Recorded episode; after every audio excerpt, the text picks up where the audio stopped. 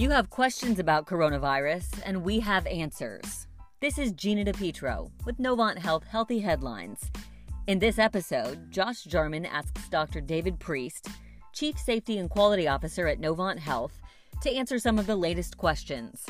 Stick around to hear what to do if someone in your household tests positive for coronavirus. Thanks for listening. I have a cough and a fever. Now what? Yeah, that's a really good question, particularly in the in the times we live in.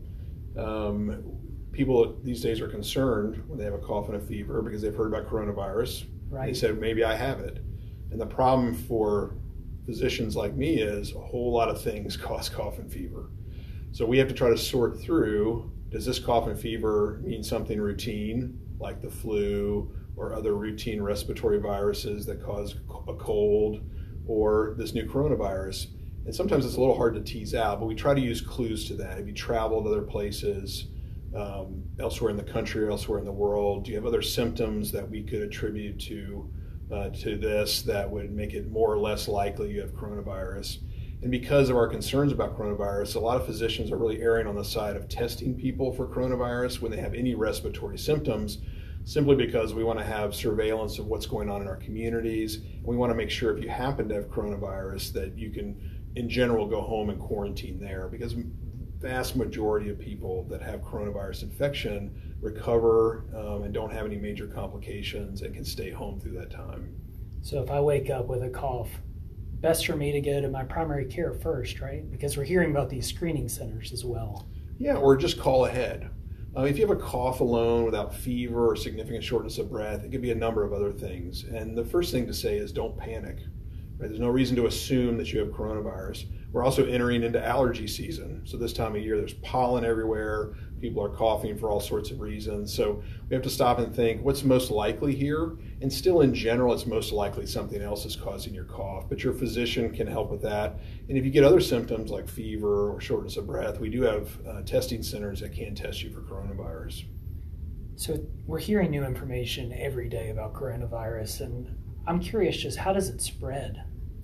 Yeah, so the, the primary means of spread are really what we call um, droplet spread, which means someone sneezes or they cough, and it ends up in the generally the six feet around them, and then other people are nearby, and then that they acquire that into their nose and mouth, and they become infected.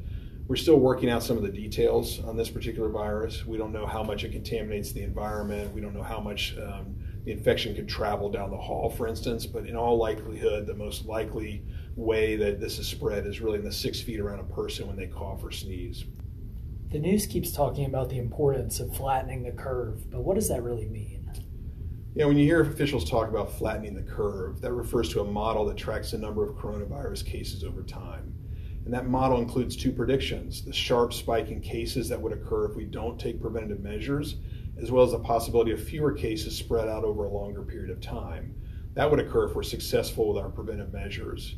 If everyone uses the recommended preventive measures, we can flatten the curve and thereby prevent healthcare systems from getting overwhelmed with cases.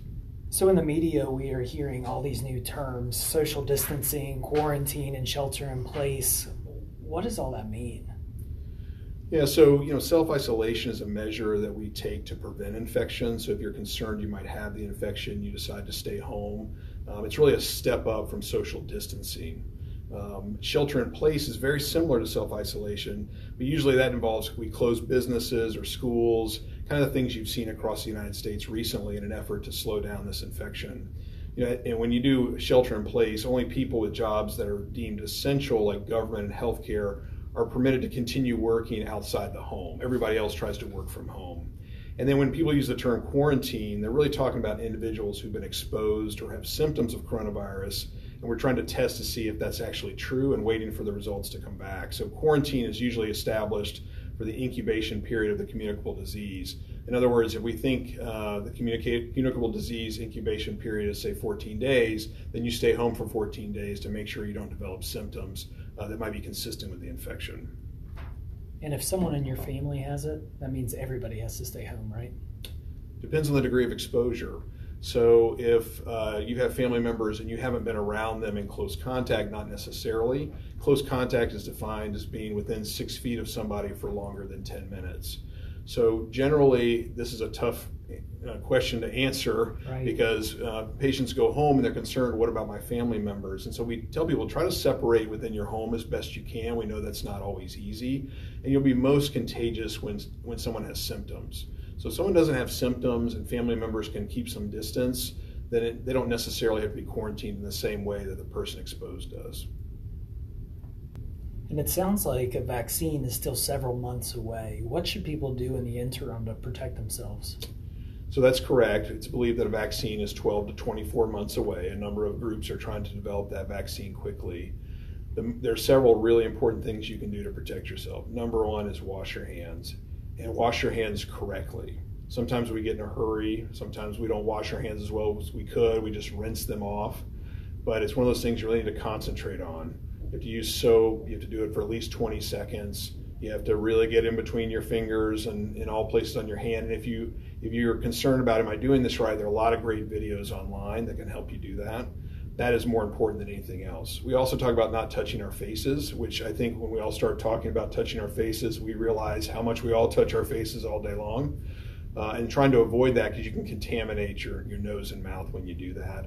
And another important thing to remember is to stay home when you're sick from school and work. And sometimes it's being forced upon us with uh, coronavirus. Sometimes right. everybody is doing that, which is a good thing. And that's why we're doing it to prevent the spread of the infection. So, worst case scenario, can you possibly have the flu and coronavirus at the same time? It is technically possible to have the flu and coronavirus at the same time. However, it is really unlikely. So, in general, if we have individuals that come in with fever and respiratory symptoms and they test positive for the flu, we believe that's their primary cause of their symptoms. We don't necessarily test them for coronavirus at this time. And if one of your family members tests positive, there's some real concerns then. It's obviously it's hitting home. What should you do to protect yourself as well as them? Yeah, it's a great question, and it's um, sometimes a challenge when people live in close quarters. But if you have a, a family member has coronavirus and their symptoms are mild, and many people have very mild symptoms, then those individuals we try to quarantine as best we can at home. So sometimes it's they decide to sleep in a spare bedroom and have people bring them something to eat, make sure everybody's washing their hands, um, make sure that people aren't touching their face. Uh, make sure you're washing linens, um, and in general, everybody will do fine. But also be aware of other family members in the household who could develop symptoms. It's more concerning if you have people who live in your household who are older, so so say over 65 years of age, or they have immunocompromising conditions, and then you'd have to take you'd think about taking more um, more extreme precautions to protect those people from individuals with the infection. You talked a little bit about our seniors. What about pregnant women? There are um, recommendations from the Centers for Disease Control and Prevention around pregnant women. It's unclear now how this virus could affect them, um, but we do know there are types of infections that can be more severe for pregnant women, including the flu.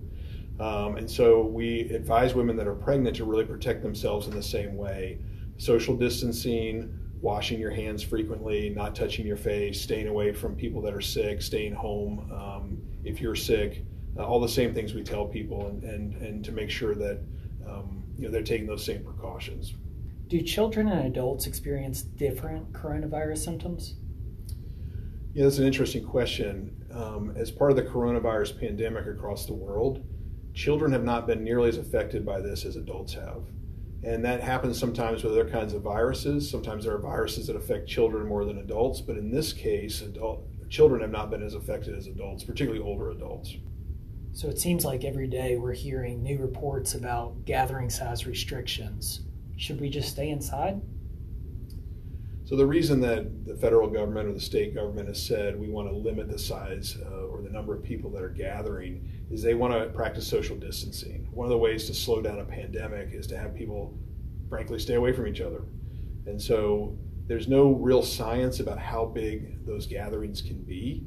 So sometimes the numbers are a little bit ar- arbitrary, but the principle is the same. The fewer numbers of people that are gathering together, the fewer chance that you're spreading the virus between people, and the higher likelihood that we can slow this pandemic down. What's the difference between screening and testing? Screening for coronavirus is the evaluation of criteria outlined by the CDC as a way to determine the risk factors of someone experiencing symptoms of coronavirus. Coronavirus testing is an oral or nasal swab administered after someone has been screened and identified as a person at risk for infection. Anything else you'd like to add? Yeah, I'd like to let people know that your the healthcare system here, particularly Novant Health, we're very prepared for this. And I know there's a lot of anxiety and there's fear and people are concerned, but just know that 24/7 we're working on these things. We're, we're doing everything we possibly can to keep our community safe, um, and we're gonna we're gonna get through this. We're gonna get through it together. We're gonna follow scientific principles. Everybody, take a deep breath uh, and understand the vast majority of people who get this virus will do just fine. Uh, we do want to make sure we're protecting people who are older or have immunocompromising conditions. But if we do that, um, you know, in a few months we'll be through this, um, and and we, we feel really confident that you know we're all going to do fine.